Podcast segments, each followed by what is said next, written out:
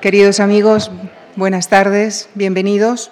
Permítanme muy brevemente recordarles que mañana viernes, en Conversaciones en la Fundación, nuestro protagonista será el artista Martín Chirino y que el lunes, en La Cuestión Palpitante, Beatriz González y Vicente Ortún debatirán con los periodistas Antonio San José e Íñigo Alfonso la relación entre industria farmacéutica y salud. Están ustedes cordialmente invitados. Y esta tarde tenemos el gusto de recibir una vez más en la Fundación Juan Marc a un escritor absolutamente poliédrico.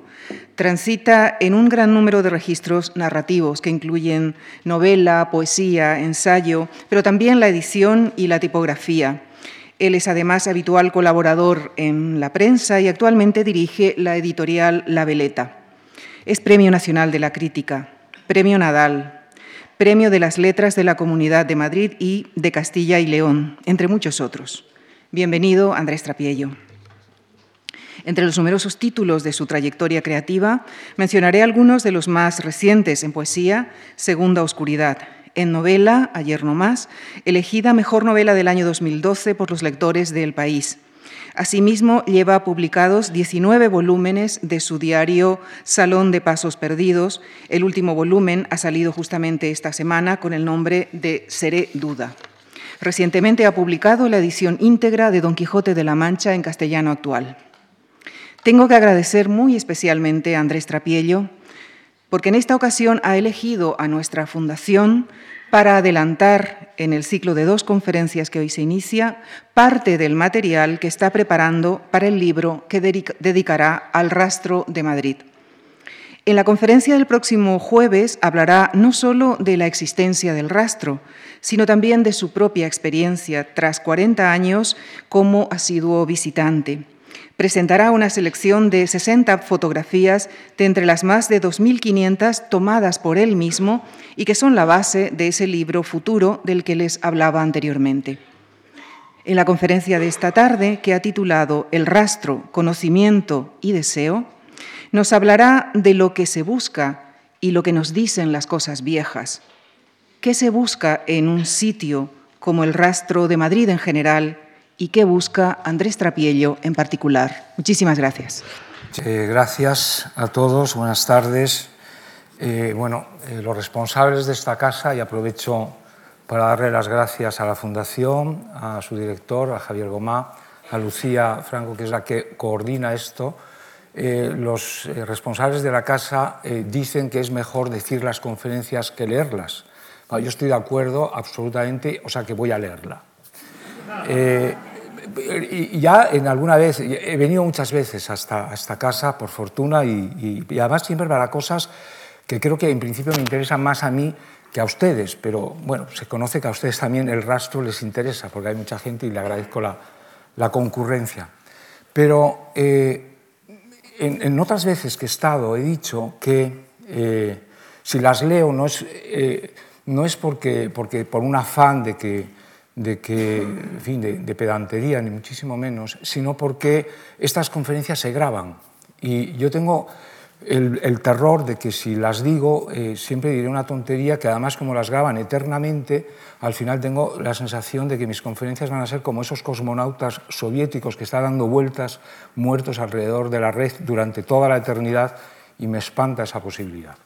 Por otro lado, además, está, tiene razón tendría razón que fuera hablada porque justamente vamos a hablar de algo, que es el rastro, donde el habla tiene muchísima función, es decir, donde el habla es prácticamente la mitad de lo que sucede en el rastro, sucede hablando, es decir, donde la gente, eh, unos se mienten, otros dicen la verdad, casi, nunca, casi ninguno se engaña y por tanto tendría sentido que fuera hablada. Pero también es verdad que esta conferencia, el ciclo que he titulado Díptico Rastrero, porque va del rastro y porque son dos conferencias.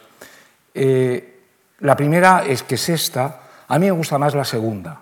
Eh, la segunda es mucho más divertida que esta. Esta yo creo que es bastante rollo, pero eh, con todo espero que no se aburran mucho. Y digo lo que la, segunda es más divertida que esta porque al haber imágenes pues es más resultón todo y se, se, distrae uno más con las imágenes. Esta tiene algunas imágenes, muy pocas. No pensaba poner imágenes, pero hay una apoyatura en, el texto que sí me, es importante que, lo vean. Eh, Yo creo eh, que, bueno, la imagen que tienen aquí, que es la única que, que, hoy voy a poner de, de, eh, de Saura y en, el próximo, el próximo día, el martes, las fotos serán mías. Esta es la que yo considero, a mi modo de ver, la, la foto más mejor o la que más me gusta a mí de, las que se, han hecho, se han hecho al rastro, del rastro. Esta es una foto de 1961. Es muy rara eh, siendo tan buena porque eh, confesó que solo fue dos días al rastro e hizo esta fotografía. Y esto es el equivalente, para que me entiendan, es como el que va dos días solo al rastro y el primer día compra un Velázquez a, 25 euros. Es decir, eso no pasa nunca. O sea, es muy difícil que un fotógrafo vaya al rastro un solo día y saque esta fotografía. También es verdad que la época, es 1961, eh, permitía este tipo de fotos. Es decir, la gente se dejaba fotografiar mucho más que ahora. Es curioso porque hay una, una cierta paradoja en ello todo el mundo tenemos una máquina de fotos en el bolsillo, en, modo de móvil, y sin embargo es más difícil sacar fotos hoy que hace unos años. En fin, eh, dicho esto, he elegido esta foto porque en esta foto, si se dan cuenta, está exactamente de todo lo que vamos a hablar. Es decir, hay una realidad de mediada, es decir, hay un señor partido por la mitad, eh, que además vende eh, lotería, es decir, lo que vende es un sueño, que es lo que en parte se vende en el rastro, se vende en sueños, eh, hay una especie de, vigilancia de la realidad representada por ese, guardia que impone, es decir, que también es de la época, pero, pero que queda un poco, eh, nos recuerda que todo lo que sucede en el rastro sucede en un margen, en un margen donde la ley está al borde, está vigilando, pero no está encima, es decir, que hay una cierta autonomía, es decir, gracias a que el rastro, digamos, eh, permite todo tipo de, concurso de gentes, de maleantes, de golfos, de ladrones, de esquimadores. Cada vez que un alcalde eh, intenta eh, articular el rastro, se carga un poco el rastro, porque el rastro, la esencia, es justamente eso. El último alcalde que intentó, digamos, acabar con el rastro fue Tierno Galván, que lo, lo compartimentó, les exigió los papeles, había papeles de antes, pero incluso los intentó compartimentar los puestos, etc. Porque el rastro, desde luego, lo que es es un, es un lugar de libertad, es decir, una especie de libertad de la cochambre, si se quiere, y de más cosas que la cochambre. Por tanto, eh, hay algo que, que todos ustedes, porque seguramente todos ustedes han ido alguna vez al rastro, eh, es un sitio donde va todo el mundo, es decir, no, no hay clases sociales, no hay géneros, no hay, no hay diferencias entre, entre las gentes que van y todo el mundo va, en cierto modo, fascinado por algo que es común a todos. Y eso es de lo que trataré en esta conferencia, es decir, cuál es el origen de esa fascinación y qué es lo que se solventa en el rastro. Yo la conferencia la voy a intentar leer muy despacio eh, y espero que les divierta. A mí me gusta más esta conferencia que la otra porque en esta, desde luego, hay cosas que a mí me sirven más. En la otra, quizás porque las fotos ya las tengo muy vistas, porque las he hecho yo y porque hablaré de muchas cosas, no digo más anecdóticas, pero sí más divertidas y de mi experiencia en el rastro. Son 40 años, casi todos los domingos, siempre que estoy en Madrid voy al rastro, pero no solamente de este rastro, sino que es una experiencia de todos los rastros del mundo por donde he estado, es decir, de, en tres continentes. Y todo eso, digamos, va a, ser, a formar parte eh, de la segunda conferencia. Esta es una conferencia muy seria en el sentido de que probablemente nunca se haya hecho, hasta donde yo conozco, ¿eh? Eh, nunca se haya hecho un estudio en profundidad, con seriedad, del rastro. Es una cosa muy extraña. Es decir, siendo una cosa que atañe se dice a unas entre 50 y 100 mil personas eh, cada domingo en el rastro, que no haya habido, eh, digamos, una atención mayor al rastro. Por esto eh, yo estoy enormemente agradecido a la Fundación de que me haya permitido hacer esto, que lo hice hace con, con otro tema que me interesaba hace unos 20 años, con los diarios, que también di cuatro conferencias en, en, esta, en esta fundación que me sirvieron, digamos, para tratar un asunto que me incumbía y que me importaba y que luego formó parte de un libro que se llamó El escritor de diarios. Y este, digamos, estas conferencias son la base de ese futuro libro que se llamará exactamente así, como el de Ramón Gómez de la Serna, El rastro. Lo que sucede en el rastro, en el nuestro y en el de cualquier parte, me parece de una gran importancia y no alcanzo a comprender la razón por la que ha sido tan poco estudiado lo que tiene lugar allí que va mucho más lejos del mercadeo, como prueba el hecho de que la inmensa mayoría de los que van al rastro no van a comprar, sino a mirar.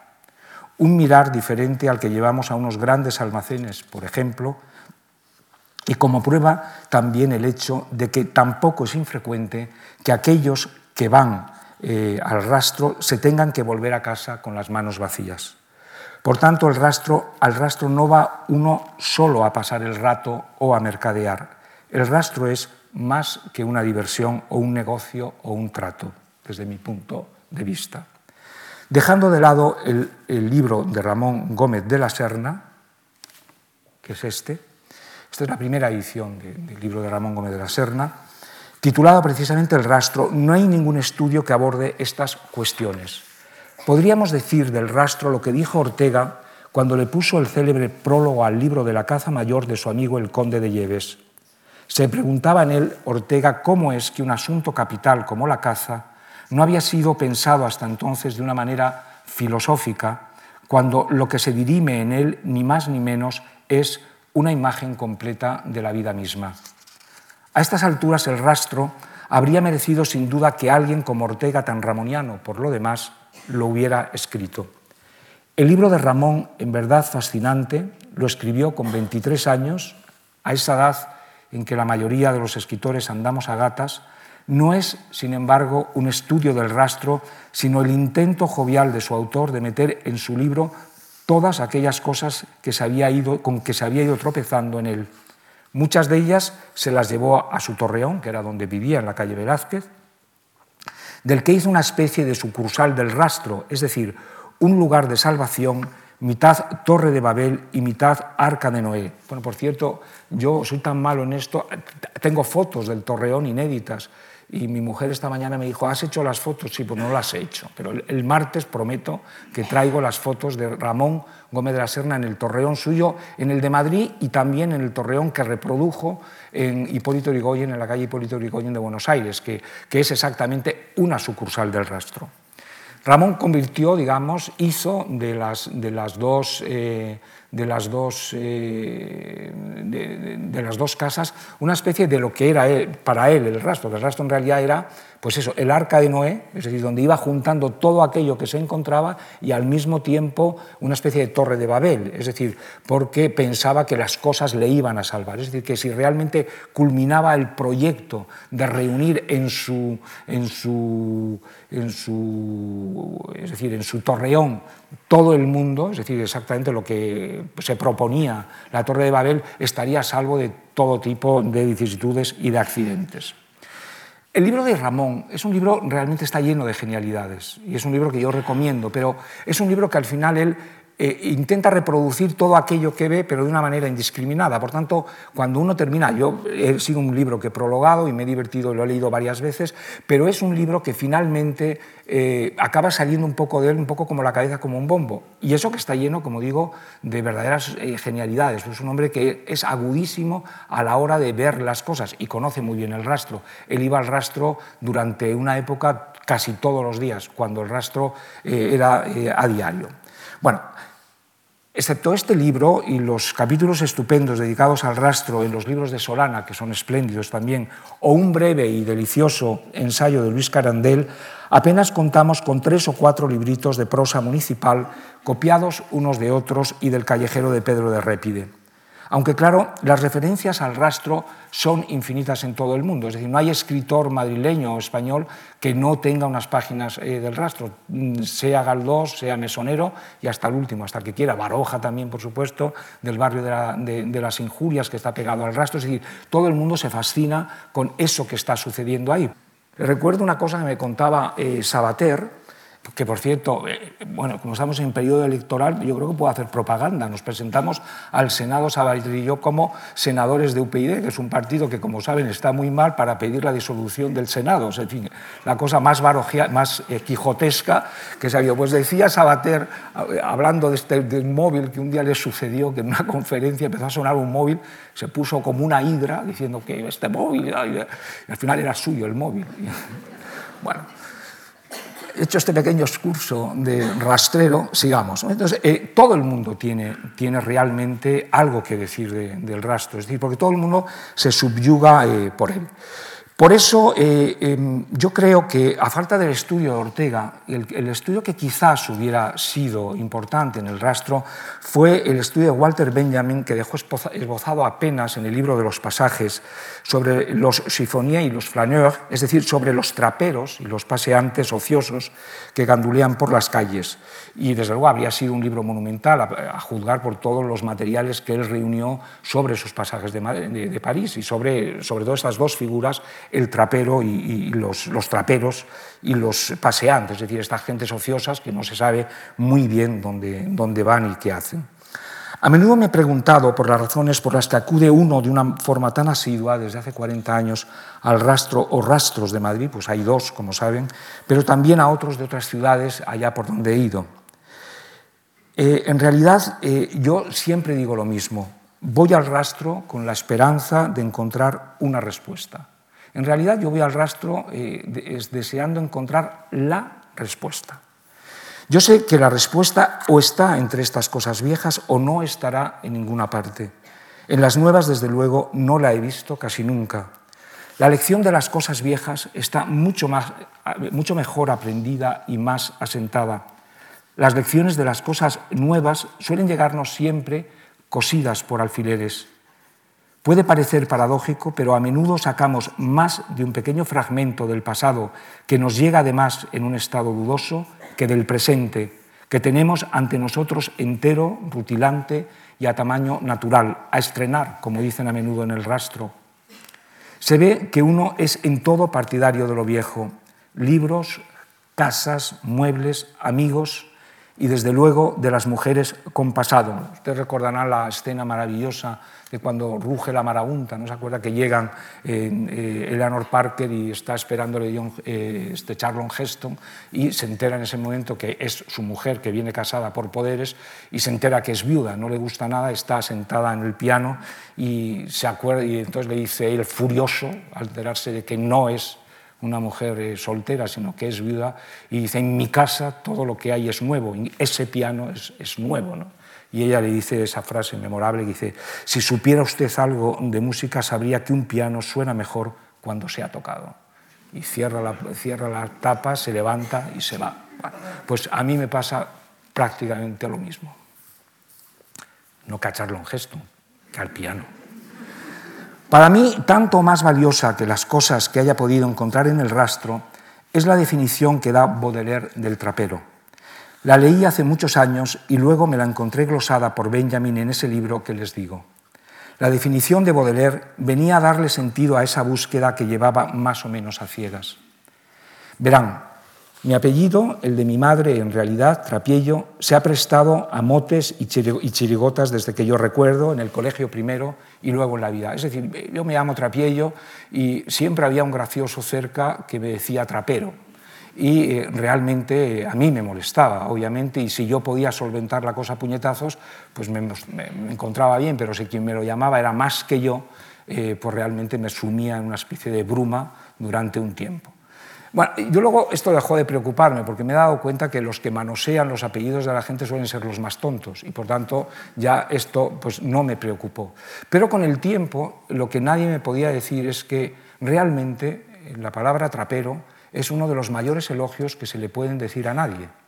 Y les voy a explicar por qué. Bueno, antes de nada, mi apellido, eh, que mucha gente cree que, es, eh, que tiene que ver con trapos, que es lo más facilón, eh, un día improvisó para mí y me regaló una etimología que yo creo que es también muy fantasiosa, porque según él diría, mi apellido proviene de Asturias, y según él decía que eh, seguramente era Sayagués, que es una región pegada a Asturias, y que no significaría tanto como trapo, sino que el sufijo ello vendría a ser algo así como de propiedad y sería de la trapa, no de los trapos, sino de la trapa. Y por tanto él imaginaba que el origen del apellido podría estar en un niño expósito que dejarían en el torno del convento de la trapa. Bueno, el viaje es enorme, como, pasa siempre con estas etimologías aficionadas. La, la etimología es mucho más eh, mucho más sencilla. Eh, yo eh, se la debo a mi hermano que escribió un artículo hace tiempo estupendo sobre ello, siguiendo las, las, los estudios de un jesuita benemérito, como no, que tenía estudios sobre hidronimia y averiguó que, el, que la raíz trap con doble P o con una P es una raíz indoeuropea que significa arroyo o regato. ¿no? y por tanto Trapillo vendría a ser algo así como regato arroyo. Teniendo en cuenta además que en León, y eso lo descubrió ya mi hermano, eh, hay una sierra trapilla, es decir, una sierra que se llama así todavía, la descubrió en un mapa militar, eh, y que se llama así porque hay infinidad de arroyos, de trapiellas, que son arroyos que no se agotan nunca. En cambio, el trapiello sería ese arroyo que se agota en el estío y que en el invierno se vuelve a cargar de aguas y, recoge aguas de otros manantiales. Por tanto, yo eh, entre eh, trapero y trapiello, pues ya realmente no sé con qué quedarme. Me gustan los dos. Y por tanto, no hay tanta diferencia entre, entre los, entre los dos nombres, lo que significan, porque en realidad el trapero, como veremos en la definición de Baudelaire, y el regato, es decir, viene a ser exactamente lo mismo, es decir, hay una especie de discurrir eh, por la vida que te vas cargando de cosas. He aquí la, la definición de trapero que da Baudelaire. Este es un cuadro de Solana que me gusta mucho y que eh, además está hecho en el rastro, es decir, el rastro, el origen del rastro viene precisamente de estos prenderos o traperos, es decir, estos concretamente son traperos, se dedican a los trapos, los prenderos son los que se dedicaban a las prendas. Y por tanto el ambiente del rastro que Solana conoció y que conoció por supuesto también Ramón era este, y esto viene a cuento de, lo que, de la definición de Baudelaire que es la siguiente. He aquí al encargado de recoger los restos y basuras de una sola jornada en la ciudad. Todo lo que ella ha rechazado como lo que ha perdido o despreciado y todo cuanto ha despedazado, él lo colecciona y cataloga. Guarda el cafarnaún de los desechos, hace el archivo de la corrupción, va clasificando y realizando una selección inteligente, junta como el avaro su tesoro, los inmensos montones de basura que tras, ser, que tras ser rumiados nuevamente por la moderna diosa de la industria van a convertirse de nuevo en un nuevo disfrute y utilidad. Bueno, ¿Cómo no sentirse, digo yo, retratado en esta descripción del trapero? No hay la menor duda, nos dice Benjamin, de que Baudelaire también se identifica eh, con los traperos, a los que un año después dedicaría uno de sus poemas de las flores del mal, le vin de chiffonnier, el vino de los eh, traperos, a quienes no duda en comparar con los poetas, dice él, con su saco al hombro llevando los despojos del día, vomitona confusa del enorme París. Los que vamos al rastro somos también unos traperos y unos aprendices de poeta también. Vamos, entiéndase bien, a salvar el mundo, un mundo diferente del mundo que todos ven, un mundo que ni siquiera imaginan, y aunque esta sociedad no se haya enterado, aunque esta sociedad les dé la espalda, son ellos, los vendedores y compradores, los que lo vienen salvando desde hace 250 años, sosteniendo la ciudad por donde parece que se está desmoronando. Porque podríamos decir, parafraseando a José Luis Pardo, quien a su vez lo tomó de un verso de Juan Bonilla, nunca fue tan hermosa la basura. Este oficio de trapero, nos recuerda a Benjamin también, es un oficio urbano que solo pudo aparecer cuando la ciudad industrial empezó a producir una tal cantidad de mercancías que tenía que deshacerse de muchas de ellas para acoger otras nuevas. Se ha dicho que el retrato fidedigno de una sociedad lo tenemos en aquello de lo que la ciudad se desprende, en sus basuras. Los poetas, cito a Benjamin, encuentran en sus calles las inmundicias de la sociedad y justamente en estas su reproche heroico. Parece estar con ello incorporando en su ilustre tipo uno común. Trapero o poeta, ambos han de ocuparse de la escoria. Ambos persiguen en solitario su negocio a unas horas en que los burgueses se entregan al sueño. Eh, aunque Benjamin no hace ninguna diferencia, ni Baudelaire tampoco, el hecho de que realmente en las basuras sí que vienen, eh, ellos no hablan de esto, pero es que en las basuras vienen envueltas a veces otras cosas, realmente vienen envueltos tesoros. Y esto es lo que, digamos, confiere a este, a este asunto eh, algo especial.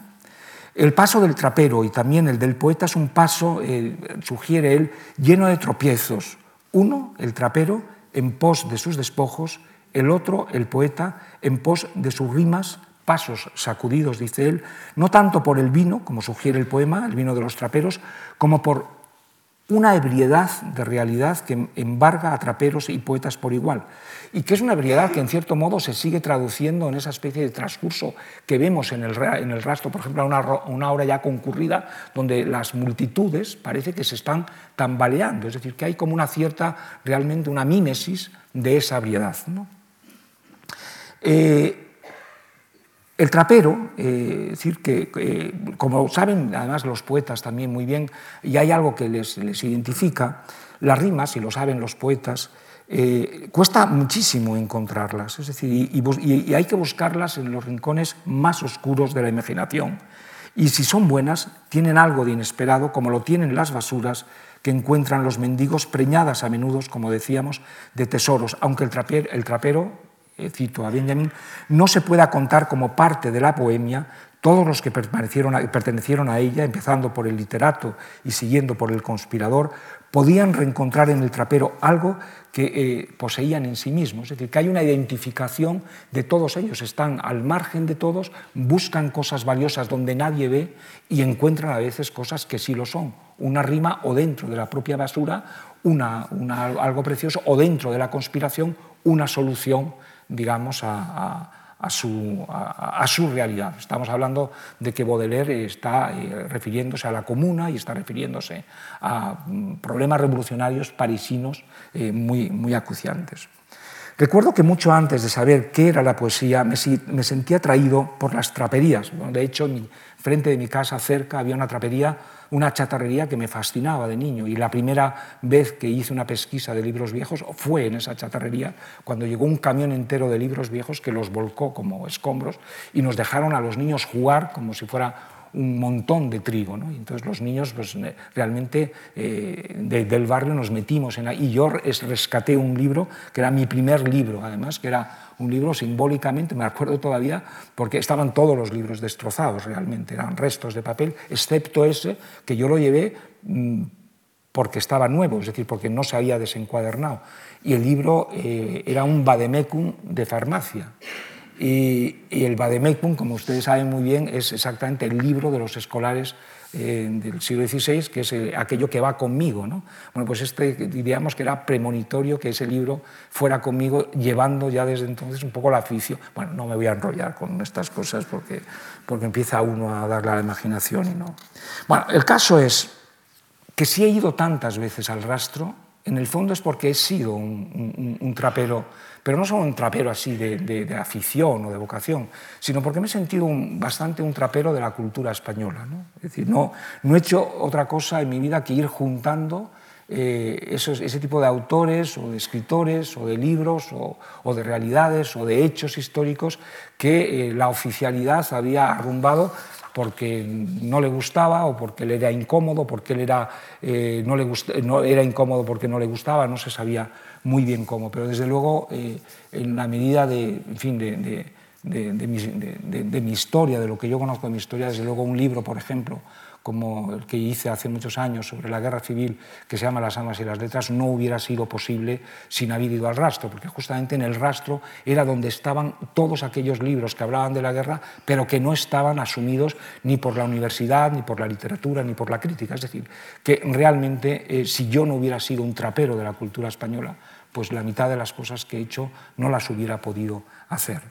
En Tropo Vero, uno de los tomos del Salón de Pasos Perdidos, que es un libro que, llevo desde hace muchos años, se cuenta que Vicente Verona, dueño de una de las almonedas más características de esa tienda, acababa de comprar una estufa. Y les voy a contar porque creo que es una anécdota bastante significativa.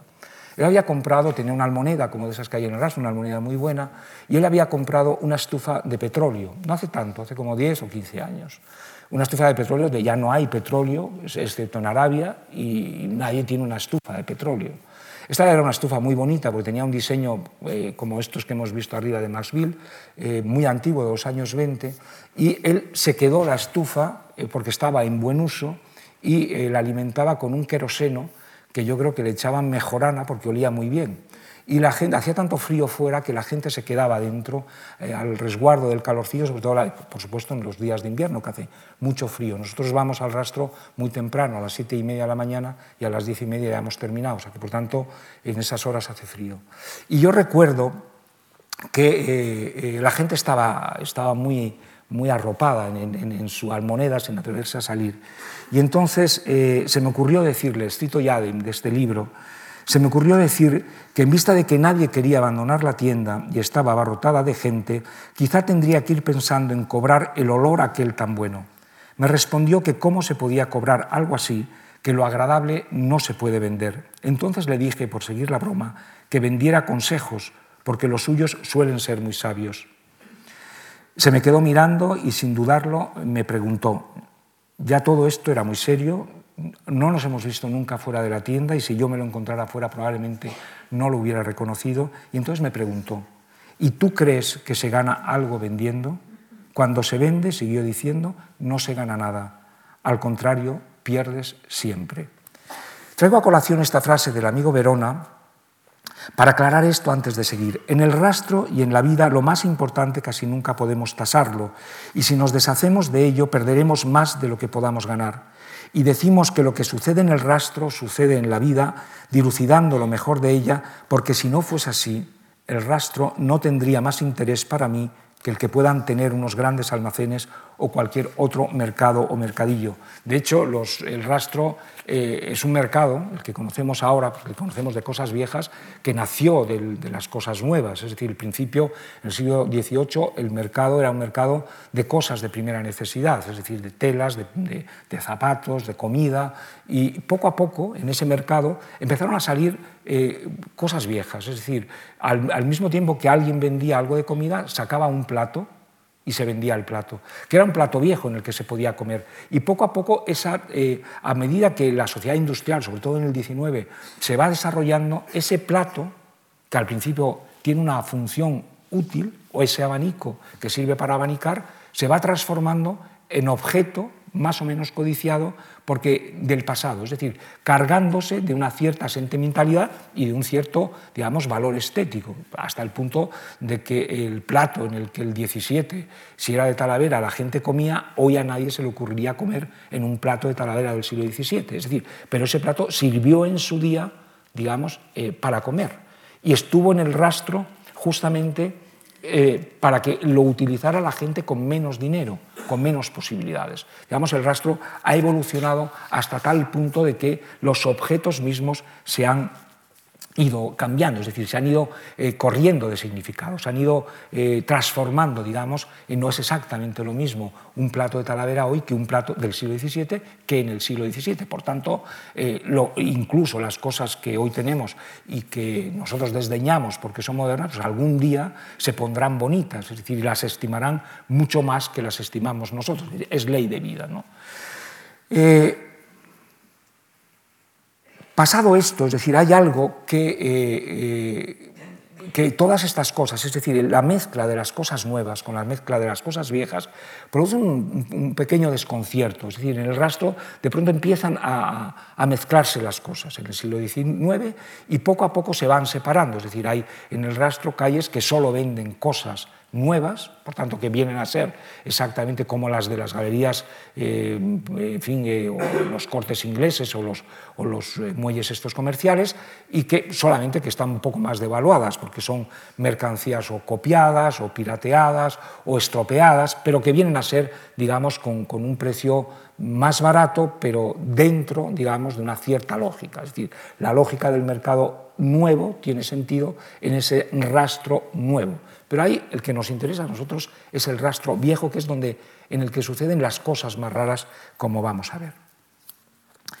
Eh, y la primera, para que entiendan un poco lo digamos, el sentido de, esta conferencia, que viene a ser otra, no viene a ser otra cosa que, que todo eso que está viejo, que parece muerto, que viene de muertos, que viene de casas, que se levantan, eh, eh, va a transformarse en muy poco tiempo, a veces de una manera fulgurante en otra cosa, porque de donde viene todo esto, eh, todo, todo digamos, el sentido, viene exactamente de esto, es decir, vienen de las vanitas de la pintura. Voy a ponerles una serie de vanitas que podían ser escenas del rastro, de cualquier domingo del rastro. Eh, concurren exactamente las mismas cosas. Esta, por ejemplo, podría ser una, una escena del rastro de cualquier domingo, salvo que, digamos, hay ahí unas monedas que realmente quizás estarían mejor en un anticuario, en un numismático, pero básicamente es lo mismo. Todo viene de, estos, de estos, eh, vanitas del barroco eh, español y holandés, que esta, esta, es la conocida de Valdés Leal. Voy a dejar esta de momento, que es que, es que esta es tremenda, voy a dejar esta, que es un poco más amable y esta es también de Solana. En las vanitas, los objetos, bueno, quizás esta me gusta mucho, esta o esta. En las vanitas, los objetos reunidos de una manera intencionada, cada uno de ellos ha sido elegido cuidadosamente para representar el poder terrenal, los honores o los goces del mundo, están expuestos como recuerdo de una pérdida, todo aquello a lo que los mortales entregaron su vida habrán estos de abandonarlo al pie de la tumba y casi siempre de una manera precipitada. Eso sugiere el desorden en que se representan casi siempre. A diferencia de los faraones que se hacían enterrar con todas sus riquezas y a veces con sus servidores y esposas e hijos vivos, confiados los, los faraones en que disfrutarían de ellos en el más allá, nuestras vanitas cristianas nos recuerdan que ninguna pertenencia podrá seguir a su dueño al otro mundo. Pero sin estas vanitas se nos, insta, mediante la acumulación que presentan, a la completa renuncia, es decir, aquí están diciendo, eh, no, bueno, no ambiciones eso porque lo vas a tener que dejar. Y por tanto, eh, eh, porque vas a tener que desprenderte de esto, en las vanitas de la pintura, en el rastro sucede exactamente lo contrario. Es decir, la vanitas de, la pintura te está recordando de que, que, la muerte está muy cerca y que por tanto no vale la pena que tú pongas todo tu, deseo en estas cosas que son realmente mm, de muy corto disfrute. Pero en el rastro es exactamente, le da la vuelta. Eh, en las vanitas de las pinturas se nos habla de la muerte, desde luego, pero en el rastro lo que se nos habla es de la vida. En el primer caso, los artistas quieren darnos a entender que la muerte, tantas veces inoportuna, se lo lleva todo como un turbión sin darle tiempo a nadie a ordenar sus cosas. Y en el segundo desorden, el del rastro, se nos recuerda por un lado que la vida transcurre tan deprisa que apenas hay tiempo para ordenarla, pero también que la vida es precisamente ordenación, jerarquización, clasificación, esa que irán haciendo los propios vendedores y compradores.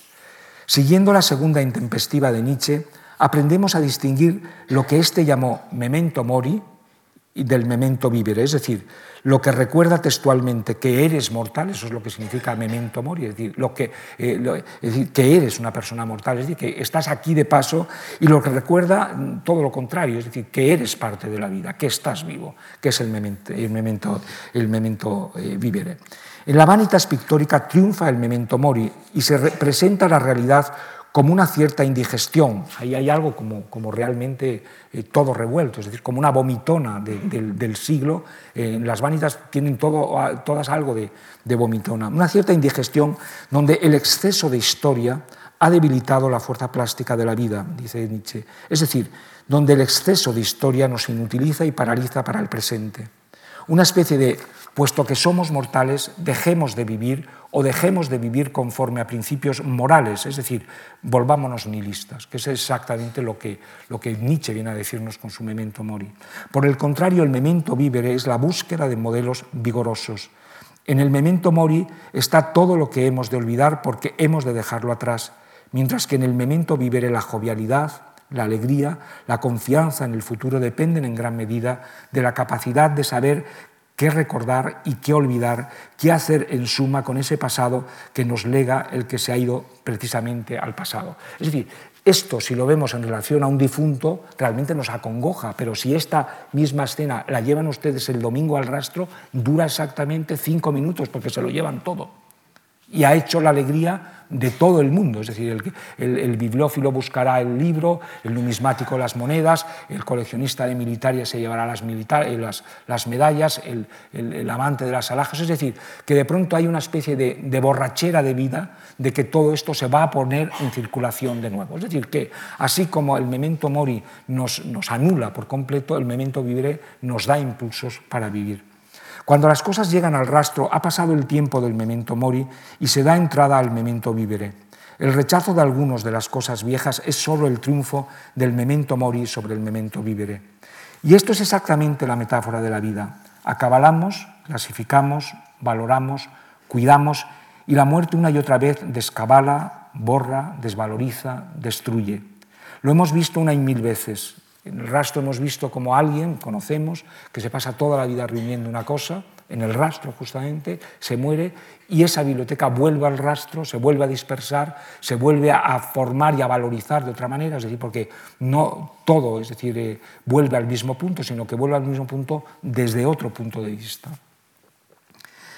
Hace unos meses encontré en el rastro un montón de fotografías. Les voy a decir, eh, es decir que ese significado nuevo, eh, las cosas estas eh, no significan lo mismo en 1700 que las que significan ahora. Y nada de lo que encontramos en el rastro. Es decir, porque eso que encontramos en el rastro va a venir mm, con un nuevo significado. Yo encontré en el rastro hace no mucho, hace ni siquiera un año, una serie de fotografías, a mi modo de ver, extraordinarias, con una importancia muy grande, que era una importancia histórica muy grande y algunos seguramente ustedes las han visto porque se publicaron en el suplemento del país de colorines. Y eran estas, estas fotografías, para mi sorpresa.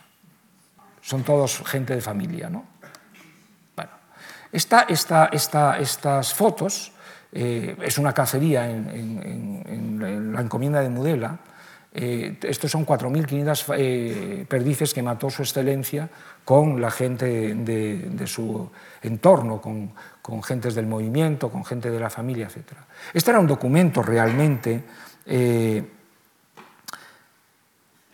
como dice Benjamin, un documento de barbarie, es decir, un, documento que aparece entre otras fotos, parece que es insignificante, y en esta foto realmente eh, lo que hay explicado, seguramente más que en ningún otro libro de historia, todo el funcionamiento de un régimen en una sola imagen.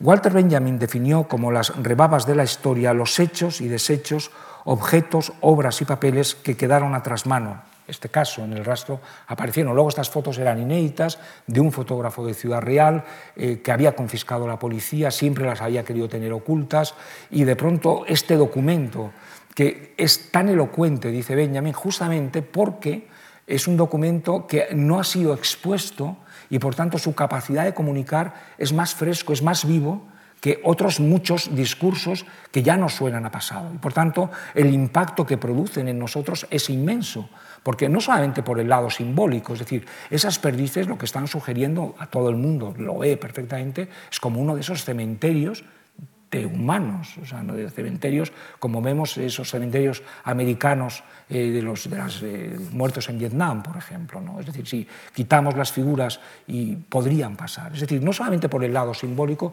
sino porque lo inédito de la imagen es lo que nos resulta chocante a todos. Es decir, por primera vez nos enfrentamos a ver el pasado con ojos nuevos, con documentos que justamente como han estado ocultos durante mucho tiempo, eh, todavía han preservado su capacidad de comunicar o de interpretar el pasado.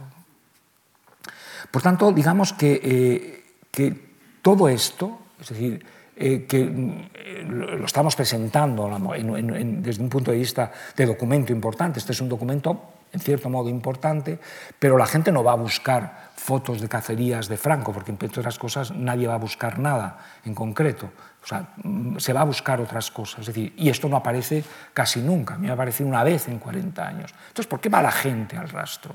Entonces, en realidad, lo que la gente va al rastro de una manera eh, muy intuitiva es a reunirse con aquellos eh, objetos, imágenes, eh, escenas que tienen que ver con su propio pasado o con un pasado que tiene que ver con su propia sentimentalidad. Yo creo que además eh, la frase que más se oye en el rastro de la gente que ocasionalmente va al rastro, sobre todo, es que se quedan fascinados cuando se encuentran con el libro que ellos tuvieron en la escuela o con, eh, si son muy mayores, el, pequeño misalito de la primera comunión, o si no, la cafetera que tenían en su casa, o un molinillo, o una escena, o un cuadro. Es decir, que finalmente todo el mundo remite, digamos, eh, o, todo el mundo busca del rastro algo que eh, va muy ligado a su propia historia, es decir, que son en este caso no documentos de barbarie, como decía Benjamin, sino documentos de paraísos perdidos y que necesita, digamos, de una manera instintiva, eh, digamos, recuperarlos y vive de ellos, porque nadie puede vivir sin, sin, pensar en el pasado. Luego, eh, Nietzsche, obviamente, cuando, en sus intempestivas decía, bueno, es, es peligroso vivir en el pasado, porque a veces el pasado te impide vivir el presente. Por eso eh, hay gente que solo vive en el pasado, incluso, en fin, gente que va al rastro y que solo vive en el pasado y que viven ahogados en el pasado. Por tanto, esto es peligroso. Lo del rastro es como una droga, es decir, que te lo tienes que meter en dosis eh, pequeñas, homeopáticas, porque si no, realmente no es que termines con el síndrome de Diógenes, sino que si te terminas realmente un poco tarumba. ¿no?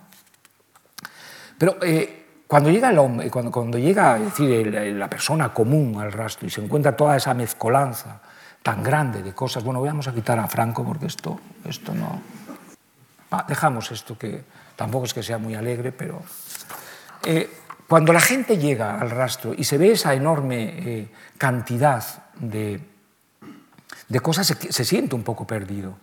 Y entonces, eh, lo que es importante, es decir, es saber qué se busca al rastro. Yo les voy a contar una anécdota, porque, claro, la gente, el libro que yo eh, he escrito lleva esta dedicatoria a los que nunca encuentran nada, porque cuando gente que llega a mi casa, yo llego al rastro y nunca encuentro nada, esto es lo más corriente, es no se encuentra nada. Pues siempre cuento la siguiente anécdota. Yo, nosotros cuando teníamos a mi hijo pequeño, eh, que tenía 8 o 9 años, eh, le entró por la manía de las espadas y quería una espada y él me había oído decir que en el rastro había de todo y quería una espada. Yo obviamente no quería comprarle una espada porque era un niño muy pequeño, se podía hacer daño, pero sobre todo, como yo digo, era un niño muy idealista y con una espada en la mano era capaz de todo.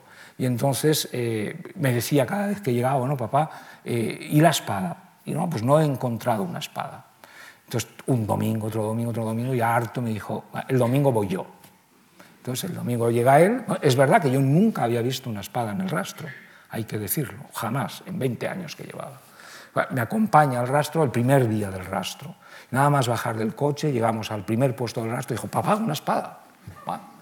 un sable de caballería. Dije, ah, pues eh, muy bien, pero no te conviene porque es muy grande, no lo puedes manejar. Seguimos andando y a los pero tres puestos, papá, un florete. Dice, ¡jo! con que no había espadas en el rastro. entonces, eh, ese día vio cuatro espadas. Bueno, ¿qué significa esto? O sea, vio el, sable, el florete, una espada de un torero y eh, una espada imitación de esas de Toledo. Bueno, ¿qué significa esto? No le compré ninguna, ciertamente. Luego él desarrolló su, su afición a las espadas y luego se le pasó, como todas esas cosas pasan. Pero digamos que lo más importante, él desde luego me dio una lección, y es que al rastro en realidad no vamos a buscar, vamos a reconocer todo aquello que no llevemos encontrado ya previamente de casa, no lo vamos a encontrar. Es decir, que lo que encontramos en realidad es que lo reconocemos. Es decir, yo había estado 20 años en el rastro y no había visto nunca una espada. Él llegó al rastro y vio cuatro espadas en, una, en dos horas. Quiere decir que se confirma aquella frase que, por cierto, cita también eh, Walter Benjamin de Franz Hessel, que es preciosa, que también quiero poner al frente de mi libro. Solo vemos lo que nos mira. Es decir, si realmente tú no llevas nada al rastro, el rastro no te va a dar nada. Digamos, esto es elemental, es decir, que la gente que no encuentra nunca en el rastro es porque no lleva dentro de sí nada, porque si lo llevara lo encontraría. Además, en el rastro se dan dos contradicciones, es, muy, es muy, complicado porque hay una, hay, una especie de, de, paso, es decir, la multitud te arrastra, es decir, eh, prácticamente no te puedes detener. Y al mismo tiempo eh, tú tienes que estar muy atento, es decir, tienes que estar muy atento a aquello que miras para que te mire a tu vez, pero tienes que ir eh, muy deprisa, con un cierto, con un cierto, digamos, con un cierto ritmo. Ramón Gómez de la Serna utiliza la imagen del mar, del flujo y del reflujo, que curiosamente también utiliza en las, meditaciones del Quijote Ortega, es decir, que son dos libros estrictamente contemporáneos del año 14. Es decir, los dos se dan cuenta que la vida lo que nos deja es exactamente como lo que nos deja el mar en la playa, que son esos pecios, que, y que al mismo tiempo en muchos no te puedes detener y en otros sí te puedes detener. Es decir, que tienes que empezar a coordinar exactamente lo que ves, lo que te mira, lo que miras tú, lo que te interesa. Es decir, que hay una especie de, de oleaje o de vals que vas a ir viviendo. Eh, lo que pasa es que el tanto eh, Ortega como, como, Ramón en el libro del rastro hablan constantemente de cosas inhábiles. ¿no? Dice que cosas que, que, bueno, que la vida te va, que, que, el rastro te da muchas cosas descacharradas que no sirven para nada. Pero yo no estoy muy seguro de que sea así. Es decir, la mitad de las cosas que llegan del rastro llegan con una vida todavía propia, es decir, llegan con un gran desarrollo por, por, por, por ver. ¿no? Eh, yo creo eh, que al final, cuantas más cosas vemos, en el rastro, más cosas nos miran y al revés también, como decía Gesell, cuanto más nos miran, más vemos. ¿no? Tenemos, en fin, ya, eh, digamos, el, ya el, escenario del rastro, ya lo tenemos lleno de cosas. Y entonces esas cosas que tenemos, eh, tenemos que abordarlas, es decir, ¿cómo las vamos a abordar? Bueno, eh, el primer, digamos, el, primer, la primera manera de saber si eso está eh, digamos, a nuestro alcance, hay un instrumento maravilloso en el rastro que es el regateo. La gente cree que el regateo, voy a resumirles mucho porque estoy llegando al final de la hora y me queda la mitad de la conferencia, o sea que no, no hay mucho. El regateo la gente cree que es una cosa folclórica, que en realidad el regateo, por ejemplo, en, en, los comercios convencionales, pues puede ser una cosa, en fin, folclórica de mercado persa. En el rastro no es así. En el rastro, digamos, es el, el, único, la única regla de oro que yo he visto en el rastro justamente tiene que ver con el regateo.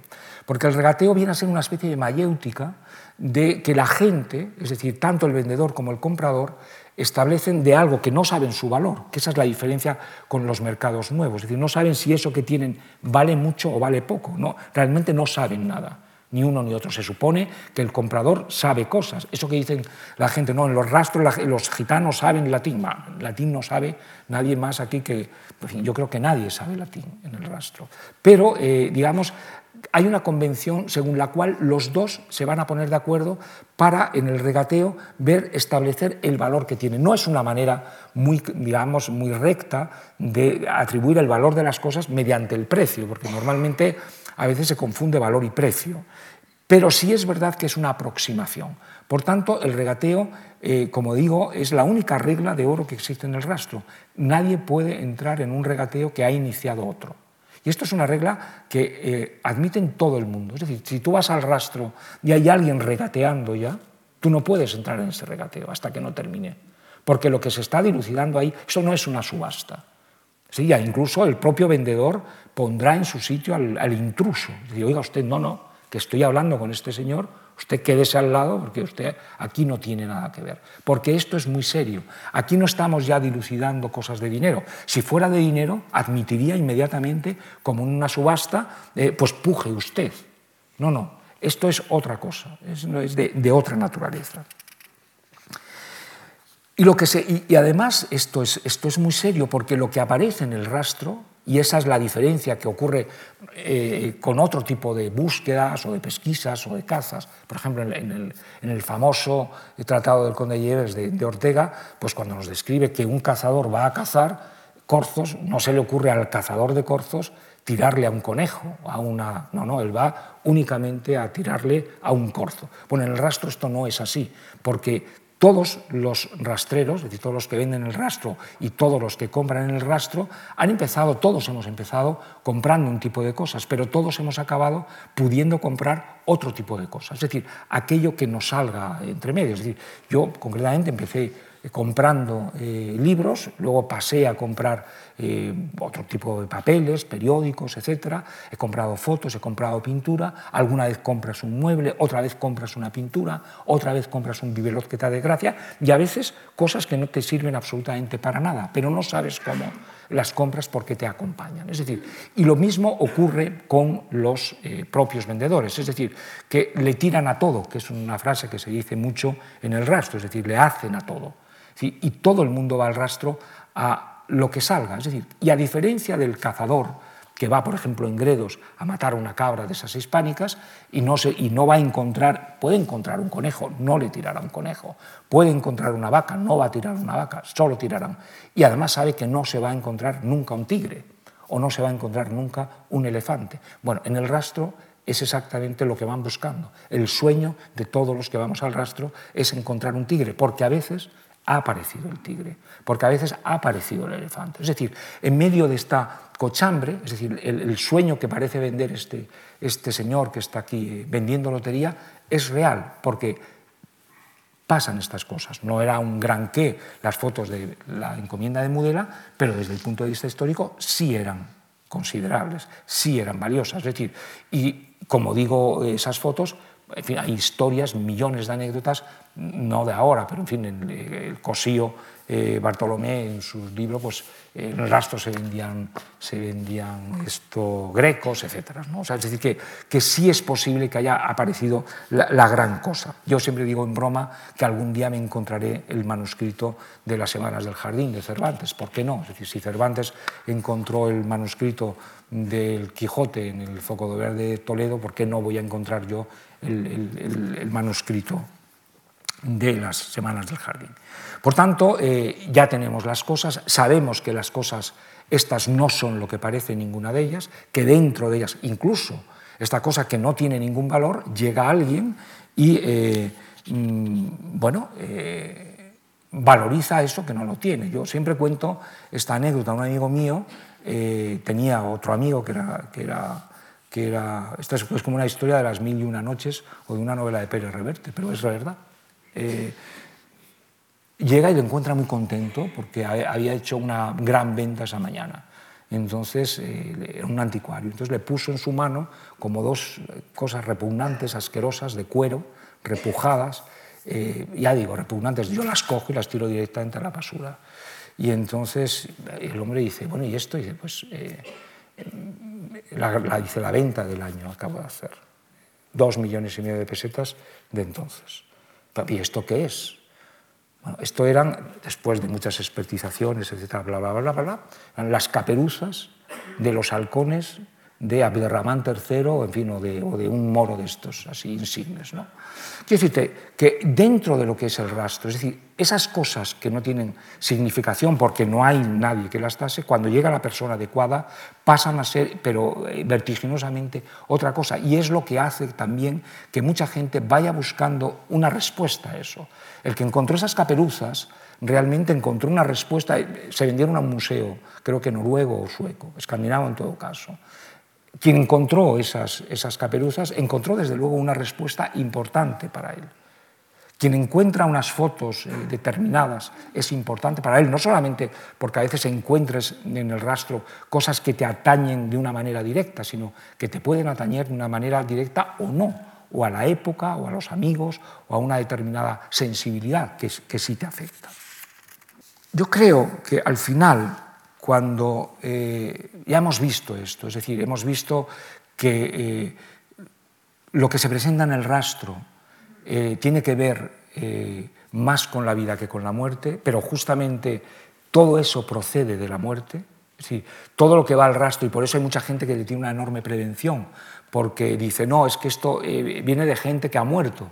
Bueno, esto es una boada, porque todos los cuadros que están en los museos, casi todos vienen de gente que ha muerto y a, nadie le haría asco tener el paisaje de la Villa Médicis en su casa. ¿no? Pero, eh, por tanto, eh, esto es una, cierta tontería, pero sí es verdad que todas estas cosas en el rastro adquieren una dimensión diferente y por eso es tan divertido y por eso es tan jovial y por eso la gente quiere ir. No hay, entre comillas, eso que llamamos malas vibraciones en el rastro, al contrario, lo que hay es una especie de, exultación de la vida. Ya les voy a terminar, eh, bueno, como esto se publicará algún día, pues lo verán que estará mucho más ordenado de lo que yo he leído. Les voy a, les voy a terminar leyendo las dos, los dos últimos, o, el folio y medio que están, digamos, que abrochando todo esto. Hace años, eh, una amiga, la pintora Carmen Lafón, le llamé porque se subastaba un cuadro suyo precioso en una sala de subastas de Madrid y me dijo, eh, dice, ah, pues mira, es una, una, noticia triste, siempre que te dicen que un cuadro tuyo se vende, porque eh, se vende por una de estas tres razones o porque el dueño se ha muerto, o porque el dueño necesita dinero, o porque al dueño le ha dejado de gustar. Y esto es verdad. Es decir, este es exactamente el, estado del, memento mori. Pero inmediatamente se le puede dar la vuelta, y es el memento vivere. Porque lo que hay que pensar, eh, que el que lo compra, eh, lo compra porque le gusta mucho, o porque no necesita el dinero para nada más eh, importante o más necesario, y porque además cree que tiene salud para vivirlo. Es decir, que tiene un origen el cuadro, o la venta de ese cuadro que es, que es, que es triste, pero tiene también una consecuencia alegre, y es que quien lo compra lo va a comprar exactamente por todas esas razones. Bueno, en el rastro todo esto sucede no solamente con cosas importantes, como un cuadro, una escultura o un mueble, Pasa exactamente incluso con las cosas más pequeñas, con las cosas que, digamos, a la misma escala se reproduce exactamente lo mismo. Muchas gentes miran las cosas viejas del rastro con prevención y se negarían meterlas a, casa, a, sus casas, decía, por creerlas contaminadas por la muerte. La mayoría de las cosas viejas llegan al rastro por una de estas tres razones. Porque, en efecto, porque su dueño ha muerto, porque él o sus herederos necesitan el dinero o porque a él o sus herederos han dejado de gustarles. Pero en el rastro a muchas de ellas les espera una vida nueva, aún más fascinante si cabe, porque se añadirá a la vida que traían consigo. Pues sí, las cosas que llegan al rastro vienen todas con sus huellas, con su pasado. En la definición clásica de Benjamin de huella, esta nos dice viene a ser aparición de una determinada cercanía por más lejos que pueda parecernos. Se diría así que esa vieja jarra de Talavera del lejano siglo XIX nos llega con las huellas de quienes bebieron en ella el vino de los traperos. Esa lejanía la sentimos al lado, viva, real. Una mañana aparecen en el rastro los restos, aparecen en el rastro los restos de una bordilla, de un desván, un sótano o un piso que alguien ha exhumado medio siglo después, mostrándonos por primera vez sus tesoros intactos, tal y como sucede en aquella escena memorable de Roma de Fellini, en la que se descubren en el transcurso de unas obras del metro unas pinturas maravillosas que al mismo tiempo que emergen, en todo su esplendor desaparecen. No sé si se acuerdan esa escena, que, es una escena maravillosa. la,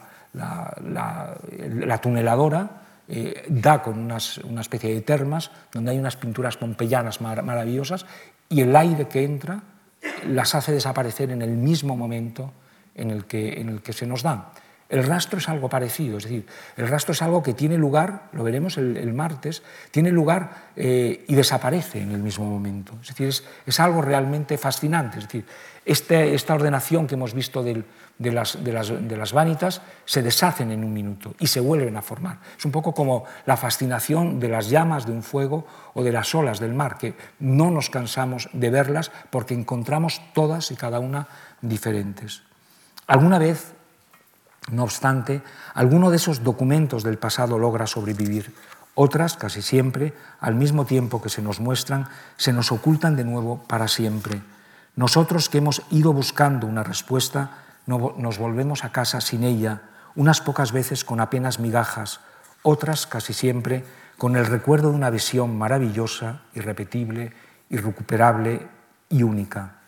No hay una sola vanitas en la historia de la pintura que no sea retrato de una escena del rastro, ni ninguna que no sea un documento de un memento mori. No hay una sola vanitas del rastro que no sea el comienzo de un memento vivere, la ilusión de que un día hallaremos nuestra respuesta, la respuesta. Y a eso va cada domingo al rastro la multitud, multicolor, multicolor alegre y variopinta, aun sin saberlo, a buscar cada cual su propia respuesta, esa respuesta que salvaría al mundo porque al fin comprendería cómo es.